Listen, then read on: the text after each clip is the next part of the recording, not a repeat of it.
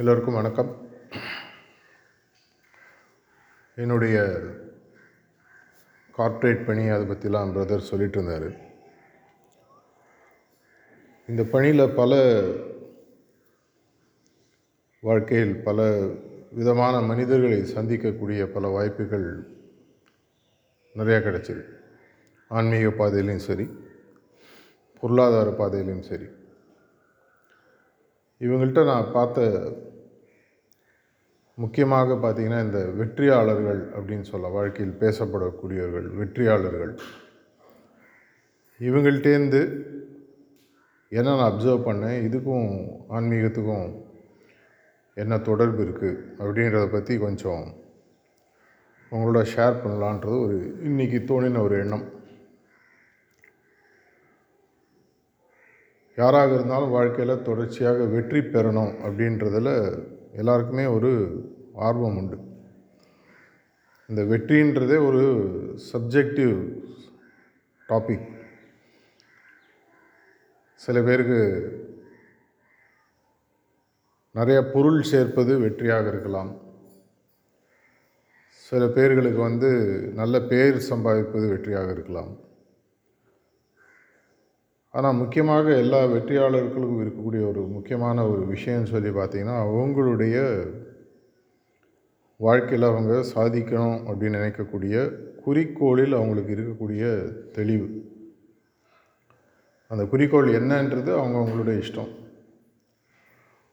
அவங்க எந்த துறையை சார்ந்தவர்களாக இருக்கிறார்களோ அந்த துறையில் அவங்களுக்குன்னு ஏதோ ஒரு குறிக்கோளோ ரொம்ப கெட்டியாக ஒரு பற்றுறுதி அவங்களுக்கு இருக்குது ஆன்மீகத்தில் பெரிய அளவு பேரை சேர்த்தவர்களோட வாழ்க்கையை நீங்கள் பார்த்துருந்தீங்கன்னா இது ஒரு விஷயம் நல்லா தெளிவாக தெரியும். குறிக்கோளில் தெளிவு அப்படின்றது வெற்றியாளர்களுடைய ஒரு முக்கியமான ஒரு விஷயம். ஸோ நம்மளுடைய வாழ்க்கையில் நமக்கு வெற்றி பெறணும் அப்படின்றது என்ன வயசுன்றது முக்கியம் இல்லை. எனக்கு ஏற்கனவே வயசாகிடுச்சு இனிமேல் என்ன வெற்றி அப்படின்றதும் இல்லை. உலகத்தில் பல சாதனையாளர்கள் செய்த பல விஷயங்கள் பார்த்திங்கன்னா அவங்க ஆரம்பித்தது ரொம்ப லேட்டாக தான் ஆரம்பிச்சிருப்பாங்க. பெரிய பெரிய நிறுவனங்களை தொடங்கியவர்களோட வாழ்க்கையெல்லாம் பார்த்திங்கன்னா ஐம்பது அறுபது எழுபது வயசுக்கு மேலே தான் அந்த எண்ணமே அவங்களுக்கு வந்துடும் ரீசெண்டாக இந்த பேண்டமிக் டைமில் நிறைய வாட்ஸ்அப்லாம் ஃபார்வர்ட்லாம் பார்த்துருப்போம். இதில் ஆக்சுவலாக பார்த்தீங்கன்னா தொண்ணூற்றி ரெண்டு வயசில் ஒருத்தர் அவருக்கு தொண்ணூற்றி ரெண்டு வயசில் தான் திடீர்னு தனக்கு வந்து புத்தகங்கள் எழுதணும் அப்படின்ற ஒரு ஆசை வருது நம்ம தொண்ணூற்றி ரெண்டு வயசில் அநேகமாக ஒன்று போய் சேர்ந்துருப்போம். இல்லை போகக்கூடிய நிலையில் நம்ம உட்காந்துருப்போம் அவர் அந்த தொண்ணூற்றி ரெண்டு வயசில் அதுக்கப்புறமா எழுத ஆரம்பிக்கிறார். அவர் எழுதின பல புத்தகங்கள் ஃபேமஸ் ஆகி ஒரு நூறு வயசு வரைக்கும் இருந்து ஒரு பெரிய எழுத்தாளராக உலகம் அவரை ஏற்றுக்கொண்டு அவருடைய கதை ஒன்று ஃபார்வர்டில் வந்தது. அதே மாதிரி இன்னொன்று பார்த்தீங்கன்னா பல நோய்களால் பாதிக்கப்பட்ட ஒரு பெண்மணி எண்பத்தி மூணு வயசோ எண்பத்தி நாலு வயசு அவங்களுக்கு. அவங்களும் வாழ்க்கையினுடைய கடைசி காலம் அப்படின்னு நினைக்கும் பொழுது அந்த எண்பத்தி மூணு எண்பத்தி நாலு வயசில் அவங்க வரைய ஆரம்பிக்கிறாங்க பெயிண்டிங்ஸ் உலகம் ஃபுல்லாக அதுக்கப்புறம் அவங்க ஃபேமஸ் ஆகிறாங்க அதனால் வந்து வாழ்க்கையில் குறிக்கோள் அமைத்து இனிமேல் வாழ்க்கையை மாற்றி அமைச்சு பெருசாக சாதிக்கணுன்றதுக்கு எந்த விதமான வயசும் வந்து யாரும் நிர்ணயிக்க முடியாது. நிர்ணயிக்கிறது நம்ம மட்டும்தான் இருக்க முடியும். என்னோடய மனசில் நான் ஃபிக்ஸ் பண்ணுறது என்னால் முடியாது எனக்கு வயசாகிடுச்சு இல்லை வயசு ஒரு முக்கியம் இல்லை. எப்போ வேணால் என்னுடைய ஒரு புது குறிக்கோளை நான் இல்லை நான் சம்பாதிச்சிட்டேங்க எல்லாம் முடிஞ்சு போச்சு. ஆடி அடங்கும் வாழ்க்கையடான்னு பாடிட்டு விட்டாலும் உண்டு. இல்லை புதுசாக அதை ஒரு எடுத்து செய்யக்கூடியது. ஏன்னா நம்ம ஊரில் அட்லீஸ்ட் ஒரு கான்செப்ட் என்னென்னா ஒரு நாற்பது ஐம்பது அறுபது வயசுக்கு மேலே தான் ஆன்மீகத்தை பார்க்க ஆரம்பிப்பாங்க. நம்மளுடைய இந்தியாவில் இருந்த பாரம்பரியம் பார்த்திங்கன்னா வாழ்க்கை நாலு பகுதியாக பிரித்து அது நாலாவது பகுதி தான் சந்நியாசம். அப்போ தான் வந்து கடவுளை பற்றி யோசிக்கிறதுன்ற ஒரு கான்செப்ட் இப்போ ஐம்பது அறுபது வயசுக்கு மேலே கடவுளை பற்றி யோசித்து அதுக்கப்புறமாக இருப்பதற்குள் ஒரு உயரிய நிலையை அடைய முடியுமா அப்படின்ற ஒரு கேள்வி இருக்குது இருந்தாலும் எந்த வயசில் ஆரம்பிக்கிறோன்றது முக்கியம் இல்லை குறிக்கோள் இருக்கா முதல்ல. உங்களுடைய வாழ்க்கையில் நீங்கள் ஹோம் மேக்கராக இருந்தாலும் சரி ஒரு கம்பெனியில் பணிபுரியவராக இருந்தாலும் சரி வியாபாரியாக இருந்தாலும் சரி ஓவியராக இருந்தாலும் சரி எழுத்தாளராக இருந்தாலும் சரி ஏதாவது ஒரு சாதிக்கணுன்ற குறிக்கோள் உங்கள் மனசில் இருக்கணும். ஏன்னா வாழ்க்கையில் நிறைய பேருக்கு பிடிப்பு இல்லாமல் வாழ்வதற்கு முக்கியமான காரணம் என்னால் என்ன பிரயோஜனம்? நான் இருந்து என்ன ஆகுது வெட்டியாளர்கள்ட்ட நான் பார்த்த ஒரு முக்கியமான விஷயம். மறுநாள் காத்தால் அவங்க எழுந்துக்கிறதுக்கு ஒரு உத்வேகம் அவங்களுக்கு ஏதோ ஒன்று இருக்குது அது நம்மள்ட்ட இல்லை. நம்மள்ட்டனா நிறைய பேர்கிட்ட இல்லை. காத்தால் எழுந்துக்கும்போது இன்னொரு நாளாக எழுந்து என்னத்தை செய்ய போகிறோம் ஆனால் இவங்களோடது பார்த்தீங்கன்னா எந்த வயதாக இருந்தாலும் மறுநாள் எழுந்துக்கிறதுக்கு அவங்களுக்கு ஒரு ஒரு ரொம்ப ரொம்ப ஒரு முக்கியமான காரணம் அவங்களுடைய மனசில் இருக்குது இதை நான் செய்யணும். இன்னொரு நாள் எனக்கு இருக்குது இந்த ஒரு நாளை நான் சரியாக செய்வதன் மூலமாக நான் எதிர்பார்த்த குறிக்கோளை நோக்கி இன்னும் வேகமாக போக முடியும். அதில் ஒரு முக்கியமான கருத்து என்னன்னு சொன்னால் எந்த வயதாக இருந்தாலும் இதுவரை நீங்கள் எவ்வளவு சாதித்திருந்தாலும் சாதிக்காமல் இருந்திருந்தாலும் இன்றைக்கி today can be a new beginning இன்றைக்கி ஒரு புது ஆரம்பமாக நீங்கள் உங்கள் வாழ்க்கையை எடுத்துக்க முடியும். பணம் சார்ந்த உலகத்தில் பல பிரச்சனைகள் இருக்க முடியும். அவ்வளோ ஈஸியாக பொருளாதார ரீதியில் வெற்றி பெறுவது கஷ்டமாக இருக்க முடியும். நம்ம ஆன்மீக ரீதியில் பார்த்தீங்கன்னா லெவல் பிளேயிங் ஃபீல்டுன்னு எல்லாருக்கும் ஒரே நிலம் தான். எல்லாருக்கும் ஒரே ஒருத்தருக்கு வந்து பொட்டல் காடு ஒருத்தருக்கு வந்து நல்ல மண் அப்படிலாம் கிடையாது. எல்லாருக்கும் ஒரே மாதிரி தான் கடவுள் கொடுக்குறாரு. என்றைக்கு வேணால் நம்ம ஆரம்பித்து ஒரு புதுசாக நம்ம வாழ்க்கையை ஆன்மீக வாழ்க்கையை நம்ம மீண்டும் சரியாக அமைத்து முன்னேற முடியும். இப்போ நீங்கள் எவ்வளோ முன்னேற்றம் ஏற்கனவே அடைஞ்சிருக்கீங்கன்றது முக்கியம் இல்லை. எவ்வளோ முன்னேற்றம் அடைஞ்சிருந்தாலும் நமக்கும் நம்மளுடைய குருநாதருக்கும் ஏதோ ஒரு கேப் இருக்குல்ல. ஏற்கனவே நீங்கள் பன்னெண்டாவது பாயிண்ட் பதிமூணாவது பாயிண்ட் வந்துட்டீங்கன்னு வச்சுக்கோங்க. அதையும் மீறி எனக்கும் குருநாதருக்கும் ஒரு கேப் இருக்குது அந்த கேப்பை கூட நான் ஒரு குறிக்கோளை வைக்க முடியும். இல்லை இன்னிலேருந்து தான் என்னுடைய நான் இப்போ தான் நான் ரீசெண்டாக சிட்டிங் எடுத்தேன். நாலு மாதம் தான் ஆகுது அஞ்சு மாதம் தான் ஆகுது ஒரு வாரம் தான் ஆகுது. இது மாதிரி நிறைய பேரை பார்க்குறேன். யாராக இருந்தாலும் நம்மளுடைய பத்து நியமங்களில் மூன்றாவது நியமத்தில் சொல்லுவது மாதிரி இருப்பதற்குள் ஒரு உயரிய குறிக்கோளை அமைத்து கொள்ளுங்கள். நம்மளுடைய குருநாதர்களும் வந்து இதை தான் நீங்கள் குறிக்கோளாக அமைக்கணும்னு அவங்க சொல்கிறதில்ல அந்த சாய்ஸை நம்மள்கிட்ட விட்டுறாங்க. உங்களுக்கு அது எதுவும் தோணுதோ அந்த குறிக்கோள் அட்லீஸ்ட் இன்றைக்காவது மனசில் கொஞ்சம் தெளிவு பண்ணிக்கணும் இதுதான் என்னுடைய ஆன்மீக குறிக்கோள்.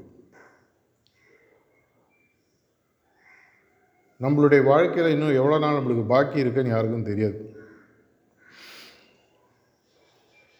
நேற்றுடையார் இன்றில் நம் பெருமையுடைய உலகுன்னு வாங்க நாளைக்கு யார் இருக்க போகிறாங்கன்னு யாருக்கும் தெரியாது. ஆனால் இன்றைக்கி என்னுடைய வாழ்க்கையை சரியாக அமைத்து என்னுடைய குறிக்கோளை நோக்கி போவதற்கு எனக்கு வாய்ப்புகள் என்னுடைய ப்ரிசெப்டர் நைன்டி டூவில் ஆரம்பிக்கும் போது எனக்கு தலையில் தட்டி ஃபிசிக்கலாக இல்லை. அடிக்கடி சொல்லுவார் எதுக்காக நீ ஆன்மீகத்தில் சேர்ந்துருக்கன்றது கொஞ்சம் தெளிவாக இருக்குது எனக்கு ஒரு மூணு நாலஞ்சு மாதம் அப்படியே ஜாலியாக அப்படியே வந்துட்டு சிட்டிங் எடுத்துகிட்டு போயிட்டுருவேன் நான். அதுக்கப்புறம் எப்போ ஒரு தடவை தோணித்து ஆனால் சேர்ந்ததுலேருந்து டைரி எழுதுகிற பழக்கம் உண்டு. இன்னி வரைக்கும் எழுதிட்டுருக்கேன். ஒரு நாலஞ்சு மாதம் கழிச்சு அதுக்கப்புறம் என் மனசில் ஒரு குறிக்கோள்னு சொல்லி தோணிச்சு எழுதினா அவர்கிட்ட காமிச்சேன் ஆ நல்லா இருக்கு அப்படின்னாரு. அது என்னன்றது முக்கியம் இல்லை அதை நான் அடைஞ்சிட்டேனான்றதும் முக்கியம் இல்லை. நான் ஆன்மீகத்தை பொறுத்தவரைக்கும் சில நேரம் வந்து பார்த்திங்கன்னா மூவிங் கோல்ஸ்னுவாங்க பக்கத்தில் போக போக குறிக்கோள் தள்ளி போயிட்டே இருக்கும். உதாரணத்துக்கு மாஸ் ஸ்டூடெண்ட் ஒன்றாகுதல் அப்படின்னு வச்சுக்கோங்க. எப்படி தெரியும்? கண்டவர் சொன்னதில்லை சொன்னவர் கண்டதில்லைன்ற மாதிரி அது பாட்டு போயிட்டே இருக்கும். ஆனால் அந்த குறிக்கோளை எழுதினதுக்கப்புறம் என்னுடைய வாழ்க்கையில் பல தெளிவுகள் எனக்கு வர ஆரம்பிச்சு அந்த எழுதி கொஞ்ச நாள் கழிச்சு தான் நான் சாரிதியை ஃபஸ்ட் டைம் மீட் பண்ணேன். அதுக்கப்புறம் கடைசி காலம் அவருடைய கடைசி காலம் வரைக்கும் அவரோட கூட இருப்பதற்கான வாய்ப்பு. அதுக்கப்புறம் இவருடைய பணியில் இவருடைய காரியதரிசியாக பல விஷயங்களை செய்வதற்கான வாய்ப்பு. இதில் எனக்கு தெரிஞ்ச சில விஷயங்கள். நான் முதலே சொன்ன மாதிரி நான் பார்த்த பெரிய வெற்றிகளை பெற்ற பல மாமனிதர்கள் சுமாரான மனிதர்கள் எப்படி எடுத்தாலும் அவங்ககிட்ட நான் என்ன கற்றுக்கிட்டேன் இது எப்படி நம்மளுக்கு யூஸ்ஃபுல்லாக இருக்கும்னு பார்த்தீங்கன்னா எல்லாரிடையுமே முதல்ல சொன்ன மாதிரி முதல் புள்ளி குறிக்கோள். இந்த குறிக்கோள் அமைத்தலில் எந்த விதமான கன்ஃபியூஷனும் அவங்களுக்கு இல்லை. அது முதல்ல தெளிவாக இருக்கக்கூடிய பட்சத்தில் அடுத்தது அவங்கள்ட்ட நான் பார்த்த ஒரு முக்கியமான விஷயம். அவங்களுடைய நேர நிர்வாகத்திறன் எல்லாருக்குமே வந்து ஒரு நாளைக்கு இருபத்தி நாலு மணி நேரன்றது ஃபிக்ஸ்டு இங்கே யாருக்கும் வந்து கடவுள் உங்களுக்கு மட்டும் எக்ஸ்ட்ரா டெய்லி ஒன் ஹவர் கொடுக்குறேன்றது இல்லை உனக்கு இல்லை அரை மணி நேரம் கம்மி. நீ வந்து வேறு மாதிரி ஆள் உனக்கு அரை மணி நேரம் கம்மி. நீ வேறு மாதிரி ஆள் ஒரு மணி நேரம் எக்ஸ்ட்ரான்லாம் சொல்ல எல்லாருக்கும் அதே இருபத்தி நாலு மணி நேரம் தான் இந்த இருபத்தி நாலு மணி நேரத்தை நான் எப்படி உபயோகிக்கிறோம்? ஒவ்வொரு நாளைக்கும் இன்னொரு இருபத்தி நாலு மணி நேரம் கொடுக்கப்படுகிறது. அடுத்த இருபத்தி நாலு அடுத்த இருபத்தி நாலு அடுத்த இருபத்தி நாலு ஸோ இவங்க அனைவருமே பார்த்தீங்கன்னா அந்த ஒரு நாளை நிர்வகிக்கக்கூடிய விதம் வந்து மற்றவங்களோட பெரிய வித்தியாசப்பட்டு இருக்கும். இது ஒன்றும் பெரிய கஷ்டம் இல்லை. நம்மளால முடியும். அதில் சொல்லக்கூடிய விஷயங்கள் சிம்பிள் செய்கிறோமா இல்லைன்றது நம்ம கையில் இருக்கும் இந்த இருபத்தி நாலு மணி நேரன்றது நம்ம எல்லாருக்குமே தெரியும். சில பேர் அஞ்சு மணி நேரம் தூங்குவோம் சில பேர் ஆறு மணி நேரம் ஏழு மணி நேரம் எட்டு மணி நேரம். முழிச்சிட்டு இருக்கும்போது தூங்கிட்டு இருக்கும்போது இருபத்தி நாலு மணி நேரம் இருக்காங்க. ஒன்றுமே செய்யாமல் அப்படியே இருக்கிறது. அதுவும் தூக்கத்துக்கு சமாதானம் தான் ஸோ இந்த இருபத்தி நாலு மணி நேரத்தில் தூங்கக்கூடிய நேரத்தை ஒதுக்கி வச்சு பார்த்தீங்கன்னா நம்மளுக்கு பாக்கி இருக்கிறது ஒரு பதினாறு பதினேழு மணி நேரம்னு வச்சுக்கோங்க. இந்த பதினாறு பதினேழு மணி நேரத்தை இவங்க எப்படி உபயோகிக்கிறாங்க? இதன் மூலமாக நம்மளுடைய வாழ்க்கையில் நமக்கு என்ன விஷயம் அவங்க சொல்லிக் கொடுக்குறாங்கன்றது பார்த்தீங்கன்னா இவங்கள்ட்ட நான் பார்த்த முக்கியமான விஷயம். இது என்னுடைய லைஃப்லேயும் நான் ப்ராக்டிஸ் பண்ணுறதுன்னு பார்த்தீங்கன்னா நேர நிர்வாகத்தில் ஒரு முக்கியமாக ஒன்று சொல்லுவாங்க. கோல்டன் ரூல் அப்படின்னு தங்க விதிகள் அப்படின்னு சொல்லி சொன்னீங்கன்னா ஒரு முக்கியமான விதி முதல் ந- விதி அப்படின்னு சொல்லி பார்த்தீங்கன்னா எதை செய்யக்கூடாது என்பதில் தெளிவு. எதில் செய்ய வேண்டும் என்பதில்லை எதை செய்யக்கூடாது என்பதில் தெளிவு. ஏன்னா இருபத்தி நாலு மணி நேரம் தான் இருக்குது அதில் தூங்குறது போக ஒரு பதினாறு பதினேழு மணி நேரம் தான் இருக்குன்னு சொன்னால் அந்த பதினாறு பதினேழு மணி நேரத்தை எல்லாத்தையும் செய்யக்கூடாது. செஞ்சால் பிரயோஜனம் இல்லை. அப்புறம் ஒரு பொதி கழுதைக்கும் சுமை தூக்கும் கழுதைக்கும் நமக்கு வித்தியாசம் இல்லாமல் யார் வேணால் எதை வேணால் லோடு ஏற்றினா கழுதை தூக்கும். என்னுடைய நேரம்ன்றது என்னுடைய குறிக்கோளை அடைவதற்காக எனக்கு கிடைத்த ஒரு வரப்பிரசாதம். அதை நான் சரியாக யூஸ் பண்ணும் அப்படின்னா என்னுடைய மனதில் முதல்ல நான் எனக்கு தெளிவு இருக்கணும். நான் இதை செய்யக்கூடாது. மகாலயபுரத்தெல்லாம் பார்த்தீங்கன்னா சிலைகள் செய்வாங்க. ஸ்தபதிகள்னு சொல்லுவாங்க. அவங்க வந்து பார்த்திங்கன்னா ஒரு கல்லில் அந்த சிலையை கொண்டு வருவாங்க. அவங்கள்ட்ட எனக்கு பேசின அனுபவங்கள் உண்டு. அவங்க சொன்ன எல்லா விஷயமும் ரொம்ப தெளிவான ஒரு எனக்கு தோணின விஷயம்னு பார்த்தீங்கன்னா எங்களுடைய மனதில் நாங்கள் அந்த சிலையில் என்ன கொண்டு வர போகிறோன்றது எனக்கு உள்ள தெளிவாக இருக்குது அந்த கல்லை பார்க்கும்போது இதில் எது அந்த சிலைன்னு இல்லையோ அதெல்லாம் நான் எடுத்துருவேன். பாக்கி தான் சிலை அப்படின்னா. கேட்கறதுக்கு ரொம்ப ஈஸியாக இருக்கும். எது சிலை இல்லையோ அதையெல்லாம் நான் செதுக்கி எடுத்துருவேன். பாக்கி இருக்கிறது தான் நான் பண்ணக்கூடிய சிலை. இதை நீங்கள் நேர நிர்வாகத்தில் நான் சொன்ன பாயிண்ட்டோட கம்பேர் பண்ணி பார்த்தீங்கன்னா உங்களுக்கு ஒரு விஷயம் நல்லா புரியும். எதை நான் செய்யக்கூடாது? எது தேவையில்லை?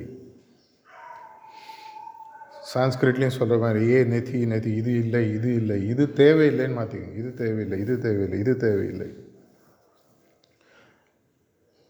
அவங்களுடைய வாழ்க்கையில் இந்த விஷயத்தில் அவங்களுக்கு தெளிவு நான் முதல்ல சொன்ன மாதிரி குறிக்கோளில் தெளிவு. இரண்டாவது அவங்களுடைய குறிக்கோளை நோக்கி அவங்க போகும்போது கிடைக்கக்கூடிய நேரத்தை சாமர்த்தியமாக உபயோகிக்கக்கூடிய ஒரு தெளிவு. மூன்றாவது விஷயம் சொன்ன மாதிரி எதை செய்யக்கூடாது என்பதில் தெளிவு. நாலாவது முக்கியமான விஷயம்னு பார்த்தீங்கன்னா நம்ம எல்லாருக்குமே இருக்கக்கூடிய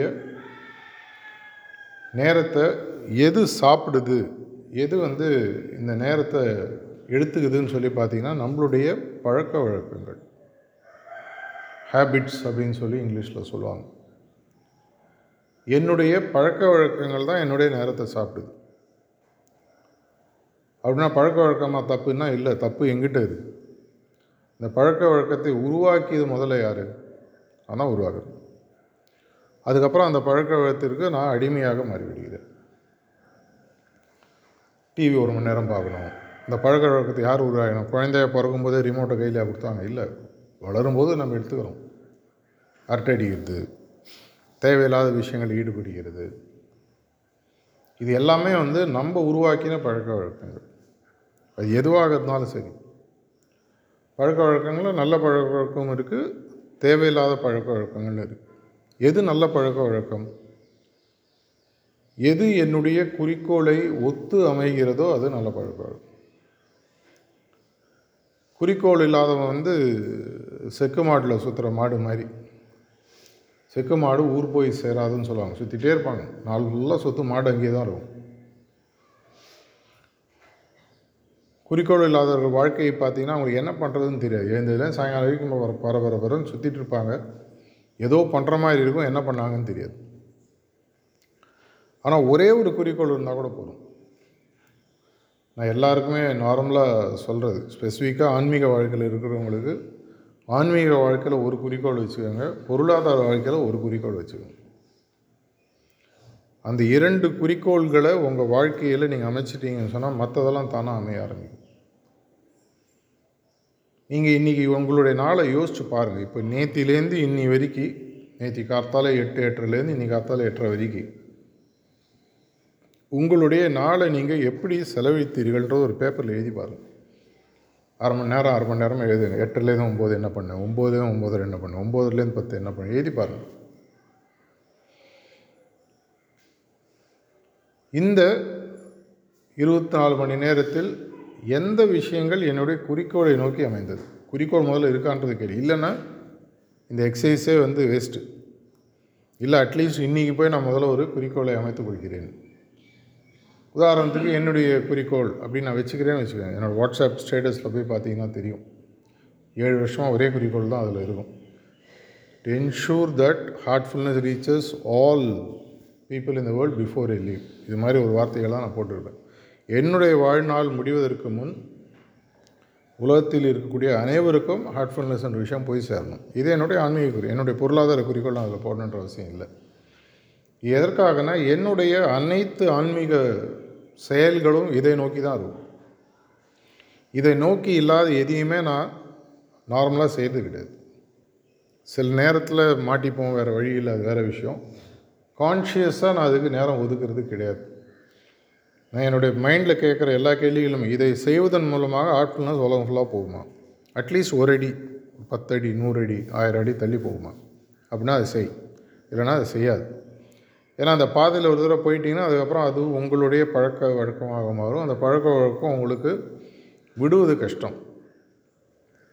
அது சாமி கும்பிட்றதா இருக்கட்டும் படம் பார்க்குறதா இருக்கட்டும் எதுவாக இருந்தாலும் நம்ம உருவாக்கினது தான் பழக்க வழக்கம். அதுக்கு நம்ம அடிமையாக மாறிடும் என்னுடைய இருபத்தி நாலு மணி நேரத்தை நான் ரொம்ப தெளிவாக இதற்காக நான் ஒதுக்கி வைக்கிறேன் இதுக்கு இவ்வளோ மணி நேரம் இதுக்கு இப்படி செய்யணும். அது ஒதுக்கினதுக்கப்புறம் அதை எப்படி இப்போ செய்கிறத விட பெட்டராக செய்கிறது இப்போ செய்கிறத விட இன்னும் உயர்த்தியாக எப்படி செய்கிறதுன்றத வழிமுறைகளை நான் தொடர்ச்சியாக யோசிச்சுட்ருக்கேன் இந்த ஹண்ட்ரட் டே ஈவெண்ட்டாக இருக்கட்டும் டிஸ்ட்ரிக்ட் கோஆர்டினேட்டர்ஸ் எவ்வளோ விஷயங்கள் செய்யக்கூடிய விஷயங்கள் மாஸ்டரோட அப்ரூவலில் பண்ணுறது எல்லாமே என்னுடைய ஆன்மீக குறிக்கோளில். இப்போ ஆன்மீகம் சம்மந்தப்பட்ட இடன்றதுனால அதை பற்றி மட்டும் நான் பேசுகிறேன் என்னுடைய ஆன்மீக குறிக்கோளை நோக்கி போவதற்காக என்னுடைய நேரத்தை எதெல்லாம் பெஸ்ட்டாக செய்ய முடியுமோ அந்த ஆக்டிவிட்டீஸ் எல்லாம் ஆட் பண்ணிகிட்டே இருக்கும். ஏன்னா நிறைய பேர் கேட்குறாங்க எப்பவுமே என்னால் எப்படி ஆன்மீகத்தை பரப்ப முடியும்? எனக்கு இன்ட்ரெஸ்ட் இருக்குது இன்ட்ரெஸ்ட் இல்லாதவங்க வேறு விஷயம். அப்படின்னா உங்களுக்கு இருக்கக்கூடிய ஒரே ஆயுதம் பார்த்திங்கன்னா உங்களுடைய நேரமும் உங்களுடைய பழக்க வழக்கங்களும். இதை செய்வதன் மூலமாக என்னுடைய குருநாதரனுடைய செய்தியானது உலகத்திற்கு இன்னும் பத்து பேருக்கோ நூறு பேருக்கோ ஆயிரம் பேருக்கோ போகுமா? ஒரு சோஷியல் மீடியா போஸ்ட் போட்டால் இதன் மூலமாக யார் போய் படிப்பாங்க? அவங்க தியானத்தை பற்றி யோசிப்பாங்களா? ஒரு யூடியூப் வீடியோ பேசினா இதன் மூலமாக என்ன பண்ணுவாங்க? ஒரு டாக்கை ரெக்கார்ட் பண்ணி நாலு பேருக்கு அமிச்சா இதன் மூலமாக இன்னொரு நாற்பது பேருக்கு போய் சேருமா? அது ஃபார்வர்ட் ஆகுமா? இதன் மூலமாக அவருடைய கருத்துக்கள் போகுமா? இந்த சிந்தனையில் எனக்கு ரொம்ப தெளிவு. இது வரைக்கும் உங்களுக்கு புரிய நிறைய பேருக்கு புரியலைன்னா அதை நான் உங்களுக்கு ஓப்பனாக சொல்கிறேன் ஒன்றும் பெரிய இதெல்லாம் ஒன்றும் சீக்ரெட் இல்லை. இது எல்லாருக்கும் தெரிஞ்சது. நான் ராமானுஜர் கோபுரத்து மேலே ஏறி சொன்ன மாதிரி தெரிஞ்ச விஷயங்கள் நல்ல விஷயங்கள் எல்லாருக்கும் சொல்லுவோம். இன்னும் எல்லாரும் அவருடைய பணியை நல்லா செய்ய முடியும். இதே அப்ரோச் தான் என்னுடைய பொருளாதார குறிக்கோளும். அது வேறு கதை. ஆனால் ஆன்மீக குறிக்கோளை பொறுத்த வரைக்கும் என்னுடைய குறிக்கோள் தெளிவு என்னுடைய வாழ்க்கையில் நான் பார்த்த பல மனிதர்கள் இரண்டு குருநாதர்கள் பார்த்ததில் ரொம்ப தெளிவு என்னென்னா ஒன்று என்னுடைய குறிக்கோள் தெளிவாக இருக்குது இரண்டாவது என்னுடைய நேர நிர்வாக திறனில் தேவையில்லாத விஷயங்கள் எதுன்றது எனக்கு நல்லா தெரியாது. நான் எந்த காரணம் கூட செய்ய மாட்டேன். ஒன்று ரெண்டு அங்கங்கே வரும். வேறு வழியில் இப்போ ஒரு ட்ரெயினில் வரும். எதிர்த்து நேற்றுக்கு கார்த்தால் வந்த ஒரு அம்மா ட்ரெயினில் கூட உட்காந்து வயசானவர் எழுபத்தஞ்சு என்பது அவங்களோட வாழ்க்கை வாழ்க்கை பிரச்சனைலாம் சொல்லிட்டு இருந்தாங்க. எதிர்க்க உட்கார. என்ன பண்ண முடியும்? நானும் என்ன ஒரு அஞ்சு நிமிஷம் தியானம் பண்ணுறேன்னு கண்டு பண்ணேன் திறந்தோன்னே திரும்பி பேச ஆரம்பிக்கிறாங்க.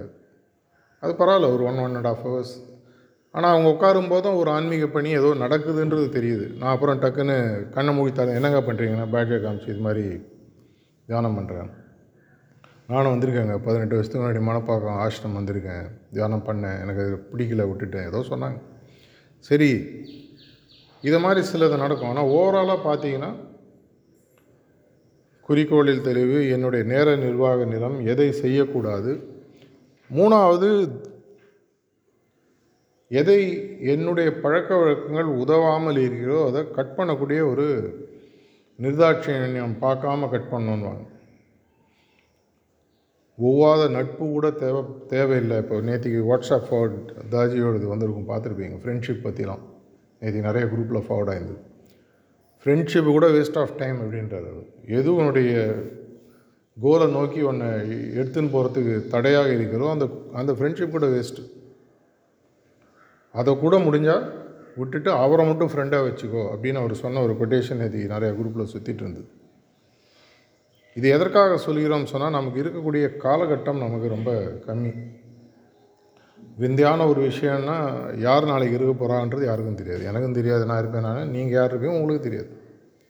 அது ஃபார்ச்சுனேட்லி ஒரு அன்ஃபார்ச்சுனேட்லி யாருக்கும் இங்கே ஸ்டாம்ப் ஓட்டலை எக்ஸிட் டேட்டு இந்த டேட்டு போய் தான் உனக்கு கடைசி நாள் அது மாதிரிலாம் கிடையாது. இன்னும் நாற்பது வருஷம் இருக்கலாம் நாலு நாள் இருக்கலாம் தெரியாது. அப்படி இருக்கும்போது கூட என்ன உடல் உபாதைகள் இருக்கும்? என்னுடைய உடல் என்னுடைய தியானத்திற்கு ஒத்துழைக்குமா? என்னுடைய குருநாதரின் சேவையை செய்வதற்கு ஒத்து இன்றைக்கி என்னால் ஊர் சுற்ற முடியுது நான் சுற்றுறேன் நிறைய பேர் ஏன் இவ்வளோ செய்கிறேன் இந்த உடம்பு இப்போ முடியும் போது செஞ்சேன் எழுபத்தஞ்சி வயசுக்கு அப்புறம் பண்ணுறேன் தொண்ணூறு வயசுக்கு நான் அப்போ உடல் எப்படி இருக்குன்றது தெரியாது. என்னுடைய குறிக்கோளை நோக்கி போகக்கூடிய அவசரம் நாலாவது முக்கியமான விஷயம். எந்த அளவுக்கு வேகமாக நான் குறிக்கோளை நோக்கி போகணுன்றதில் எனக்கு அவசரம் இருக்கணும் வேறு யாரும் இதை என்னுடைய தலையில் புகுத்த முடியாது. சொல்லலாம் ஆனால் புகுத்த முடியாது. நம்மளுடைய குருநாதர்களோட வாழ்க்கையை பார்த்தீங்கன்னா ஒரு விஷயம் நீங்கள் கண்டிப்பாக பார்த்துருப்பீங்க. அத்தனை பேருமே ஒரு பெருசாக இந்த உலகத்துக்கு கொடுத்துட்டு போகணுன்னு நம்ம நிறைய பேருக்கு தோணும். உலகம் தோன்றி இவ்வளோ வருஷம் ஆச்சு. இந்த ஐம்பது வருஷத்தில் என்ன அவசரம்? அவங்களுடைய காலகட்டத்தில் அந்த பாதிப்பை உருவாகிட்டு இன்றைக்கி எவ்வளோ பேர் சொல்கிறாங்க புத்தர் இருந்தால் எவ்வளோ நல்லாயிருக்கும் இயேசு இருந்தால் எவ்வளோ நல்லா இருந்திருக்கும் ஐயோ இருந்தவரெலாம் விட்டு நீ. அவங்களுடைய காலகட்டத்தில் எவ்வளோ வேகமாக இப்போ தாஜியோட லைஃப் பாருங்கள் எவ்வளோ உலகத்து வேகமாக எடுத்துன்னு போனோம். பல பல புது விஷயங்கள் புது ஒரு புது விதமான சிந்தனைகள். இப்போ இவர் சிந்திக்கக்கூடிய விஷயங்கள் எல்லாமே பார்த்தீங்கன்னா ஒரு கல்லில் ஒரு ஆள் இல்லை ஒரு கல்லில் ஒரு கோடி மாங்காய் எப்படி வேணும்னு யோசிக்கிறார். நம்ம பண்ணக்கூடிய பல விஷயங்கள் பார்த்தீங்கன்னா மாற்றி புதுவிதமான சிந்தனையை அவர் கொடுக்க ஆரம்பிச்சிருக்கார். ஸோ நாலாவது அவசரம். என்னுடைய குறிக்கோள் தெளிவு என்னுடைய நேர நிர்வாக திறமையில் எதை செய்யக்கூடாது என்பதில் தெளிவு என்னுடைய பழக்க வழக்கங்களில் எது என்னுடைய குறிக்கோளுக்கு ஒவ்வாதோ திட்டம் இன்றைக்கே லிஸ்ட்டு போட்டு அதெல்லாம் இன்றைக்கே கட் பண்ணும். அந்த நேரத்தில் ஒன்றும் பண்ணாமல் இருந்தால் கூட பரவாயில்ல. அட்லீஸ்ட் உட்காந்து தியானம் பண்ணுங்கள் சுத்திகரிப்பு பண்ணிங்க. நாலு சஜஷன்ஸை ஸ்ப்ரெட் பண்ணுங்கள் அந்த மூணு இன்டென்ஷனை ஸ்ப்ரெட் பண்ணுங்கள் எவ்வளோ விஷயங்கள் போய் பண்ண முடியும். ஏன்னா நிறைய பேர் நான் நிறைய இடத்துல போகிற இடத்துலாம் பார்க்குறேன் நிறைய பேர் நேரத்தை வச்சு என்ன பண்ணுறது தெரியல. வாட்ஸ்அப்பில் நோண்டினு வீடியோ பார்த்துன்னு இதை ஃபார்வர்ட் அது பார்க்காதீங்கன்னு சொல்ல வரல. கொஞ்சம் கேளிக்கை தேவை. ஒரு நாளைக்கு அரை மணி நேரம் ஒதுக்கி அதையும் ஒரு குறிக்கோளுடன் அரை மணி நேரம் பார்க்கணுங்க. சரி அரை மணி நேரம் ஒதுக்கிக்கோ. அந்த அரை மணி நேரத்தில் மட்டும் பாரு. மற்ற நேரத்தில் மற்ற விஷயத்துக்கள் ஒதுக்குவீங்க நாலாவது குறிக்கோளின் அவசரம். ஏன்னா எவ்வளோ நாள் இருக்குது? சார்ஜியோட கடைசி வாழ்க்கை நாட்களில் பார்த்தீங்கன்னா அவர் கொடுத்த நாலு அஞ்சு டாக்ஸ் எல்லாமே பார்த்திங்கன்னா நேரத்தின் அவசரத்தை பற்றி தான் பேசியிருப்பார். Importance of time urgency of time திரும்பி திரும்பி நிறைய ஒரு பேசிட்டு அதே தான் கடைசியில் ஒரு அஞ்சாறு மாதம் தெரிஞ்சோ தெரியாமல் அதை தான் பேசிகிட்டு இருந்தார். அந்த அவசரம் இந்த நான்கு விஷயங்களும் நமக்கு அமையும் போது என்னுடைய ஆன்மீக குறிக்கோள் இந்த உடலில் நான் இருக்கும்போது தான் என்னால் வேகமாக போய் சேர முடியும். இதை நான் நிறைய பேருக்கு சொல்கிறது உண்டு. நிறைய அபியாசிகளுக்கு இது புரியறதில்லை. அபியாசி ஆகிட்டோன்னா ஆட்டோமேட்டிக்காக ப்ரோக்ரஸ் அமைன்றாங்க ஒரு விஷயத்தில் உண்மை. ஆனால் அந்த உடலில் இருக்கும் பொழுது உங்களுடைய ஆன்மீக முன்னேற்றத்துக்கு இருக்கக்கூடிய ஸ்பீடு இந்த உடலை தாண்டி போயிட்டீங்கன்னா இருக்காது. எதனாலன்னு கேட்டிங்கன்னா அதுலேயும் ஒரு ஆன்மீக உண்மை இருக்கிறது. இந்த உடலை தாண்டி உங்களுடைய ஆன்மா போயிடுதுன்னு சொன்னால் அதுக்கப்புறம் ஒரு ஆட்டோமேட்டட் ப்ராசஸ் உதாரணத்துக்கு நீங்கள் ஏழாவது பாயிண்டில் உங்களை வைக்கிறாருன்னு வச்சு லிபரேட் ஆகி போய்ட்றீங்க. ஏழாவது பாயிண்ட்லேருந்து பதிமூணாவது பாயிண்ட் போகக்கூடிய ப்ராசஸ் மேல் உலகத்தில் ஆட்டோமேட்டட் ப்ராசஸ் தனியாக யாரும் பைபாஸ் ரோடெலாம் அங்கே கிடையாது. ஆனால் இந்த உடலில் இருக்கும் பொழுது மட்டும்தான் உங்களால் ஒரு குருநாதரின் உதவியுடன் ஏழாவதுலேருந்து பதிமூணாவது உங்களால் ஒரே மாதத்தில் போக முடியும். ஆனால் அங்கே போயிட்டீங்கன்னா அதுக்கு டைம் ஃபிக்ஸ்டு அது எந்த காரணத்தை கொண்டும் மாற்ற முடியாது. அதனால தான் எல்லாருக்குமே நான் சொல்கிறது குறிக்கோளை இருப்பதற்குள் உயர் எவ்வளவு உயர்வாக அமைக்க முடியுமோ அமைத்து இந்த உடலில் இருக்கும்பொழுதே அதை அடையணும். அப்படி இல்லை ஒருவேளை எனக்கு மாஸ்டர் தெரியும். ஆனால் நான் மூணாவது பாயிண்டில் இருக்கும்போதே போயிட்டேன்னு வச்சுக்கோங்க அடுத்த ஜென்மத்தில் திரும்பி அபியாசி வருவோன்றதே தெரியாது. ஒரு முறை பாபுஜி மகாராஜா ஒரு ஃபாரின் அபியாசி ஒருத்தர் பார்க்க வந்தாராம். அவர் சிட்டிங் கொடுக்குறாரு. ரெண்டாவது மூணாவது சிட்டிங்கில் அவர் கொடுக்கும்போது தெரியுது இந்த ஆள் மூணாவது பாயிண்டில் இருக்கார் இன்னொரு சிட்டிங் கொடுத்துருந்தா அவர் எடுத்துன்னு போய் ஹார்ட் ரீஜனை தாண்டி விட்டு அவரை லிபரேட் பண்ணியிருக்கலாம் ஆனால் அந்த ஆள் வரல. அந்த மூணாவது புள்ளிக்கு வருவதற்கு அவர் எவ்வளோ குருநாதர்களை பார்த்து எவ்வளோ முயற்சிகளை செஞ்சு செஞ்சு அந்த அளவுக்கு வந்திருக்கணும். அப்படி பண்ணியும் ஒரு குருநாதரை பார்த்தும் அவர்கிட்ட சிட்டிங் எடுத்தும் அந்த ஒரு சிட்டிங்கில் மிஸ் ஆச்சு. இப்போ அவர் எங்கே இருக்காரு தெரியாது. ஒரு முறை அவரோட பேரை டைரிலேருந்து தேடி சார்ஜி மகாராஜ் கொடுத்து நாங்கள் இன்டர்நெட்லாம் ஒரு பெரிய டீமே தேடிச்சு அதனால் கண்டுபிடிக்க முடியல. டென்மார்க்லேருந்து அந்த ஒரு அபியாசின்னு அந்த காலத்தில் சொல்லி அவரோட பேரை கொடுத்து ஒரு ஒரு போர்ஷன் ஆஃப் பேர் தான் கொடுத்தார். ஃபுல்லாக தேட கிடைக்கல. டென்மார்க்கில் விட்டு அங்கே இருக்கக்கூடிய அபியாசிகள்லாம் விட்டு தேட சொன்னோம் இல்லைங்க அவரை தேடவே முடியல. அவருக்கு ஒரு ஆசை தன்னுடைய குருநாதர் விட்டு வேலையை தன்னை எப்படியாவது நான் பண்ணணும் அப்படின்னு திடீர்னு ஒரு தடவை சொல்லி எங்களுக்கு அந்த பேரை கொடுத்து தேட சொன்னார். நைன்ட்டீஸில் அப்போ நெட்டு அப்போ தான் வர ஆரம்பித்த காலம். எதற்காக சொல்கிறேன் என்றால் என்னுடைய ஆன்மீக முன்னேற்றம் உங்களுடைய ஆன்மீக முன்னேற்றம் இந்த நாலு விஷயங்கள். திரும்பி உங்களுக்கு மனசில் புரியணும்னா நான் சொல்கிற மாதிரி குறிக்கோளில் தெளிவு இருப்பதற்குள் உயரிய குறிக்கோள். எதை செய்யக்கூடாது என்ற நேர நிர்வாகத்திறன் எது என்னுடைய பழக்க வழக்கங்கள் என்னுடைய குறிக்கோளை நோக்கி போவதற்கு ஏதுவாக இருக்கிறதோ அதை மட்டும் வைத்துக்கொண்டு மற்றதை நிர்தாட்சம் இல்லாமல் வெட்டுதல். நாலாவது குறிக்கோளின் அவசரம். இது தெரிய ஆரம்பிச்சதுன்னு சொன்னால் மாஸ்டரோட மெசேஜை ஸ்ப்ரெட் பண்ணுறதுலையும் சரி மாஸ்டருடைய பணிகளை செய்வதிலும் சரி நிறைய பேர் எல்லாரையும் கேட்கவே நேரம் இல்லைங்க டைம் இல்லை என்னால் முடியல. இன்னும் நிறையா வேலை பாக்கி இருக்குது நான் எல்லா இடத்துலையும் சொல்கிறது என்னைக்கு அளவு வந்து என்னைக்கு குளிக்கிறது? அது பாட்டு போயிட்டே தான் இருக்கும். அது நடக்கும்போது வாழ்க்கையில் நடக்கும்போது மற்ற விஷயங்கள் அப்படியே செஞ்சுட்டு தான் போகணும். எல்லாத்தையும் முடிச்சுட்டு கடைசியில் செய்கிறேன்றோம் ஒன்றுத்தையும் செய்ய மாட்டோம். அந்த ஒரு தெளிவு நம்மளுடைய மனசில் வர ஆரம்பிச்சதுன்னு சொன்னால் ஹார்ட்ஃபுல்னஸ் மூமெண்ட்டுன்றது இன்னும் பல படிகளை வேகமாக தாண்டக்கூடிய ஒரு என்னை பொறுத்த வரைக்கும் ஒரு ஏஜ்ன்றது ஒரு பெரிய ஒரு ஃபேக்டரே இல்லை. ஏன்னா வயசாகிடுச்சு என்னால் என்ன பண்ண முடியும்? நிறையா பண்ணலாம். எழுதலாம் பேசலாம். இறங்கி நீங்கள் ஒவ்வொரு வீடாக போயெல்லாம் இந்த வயசில் மேபி செய்ய முடியாமல் இருக்கலாம் அப்படிலாம் ஒன்றும் இல்லை. வயசான பொலிட்டீஷியன்ஸ் பாருங்கள் எழுபது எண்பது வயசுலையும் வீடு வீடாக போய் ஓட்டு கேட்குறாங்கல்ல பணம்னு வரும்போது பதவின்னு வரும்போது செய்யும்போது மாஸ்டரோட பணின்னு வரும்போது செய்ய முடியாது. அதை செய்ய முடியும். எதை செய்யணும் அப்படின்றது நான் தெளிவாயிட்டேன்னா எப்படி வேணால் என்னால் செய்ய முடியும். நியாயமான முறைகள் நேர்மையான முறைகள் சரியான முறைகளில் செய்ய முடியும். இதை இன்னும் நிறையா செய்யணும். இன்னும் பெரிய அளவில் ஆன்மீக உலகத்தில் போய் சேரணும் அப்படின்ற மாஸ்டருடைய ஒரு விஷன் எவ்வளோ சீக்கிரம் நம்மளால் பார்ட்டிசிபேட் பண்ணி செய்ய முடியுமோ அந்தளவுக்கு சீக்கிரமாக செய்யணுன்ற ஒரு பிரார்த்தனையுடன் முடித்துக்கொள்கிறேன் நன்றி வணக்கம்.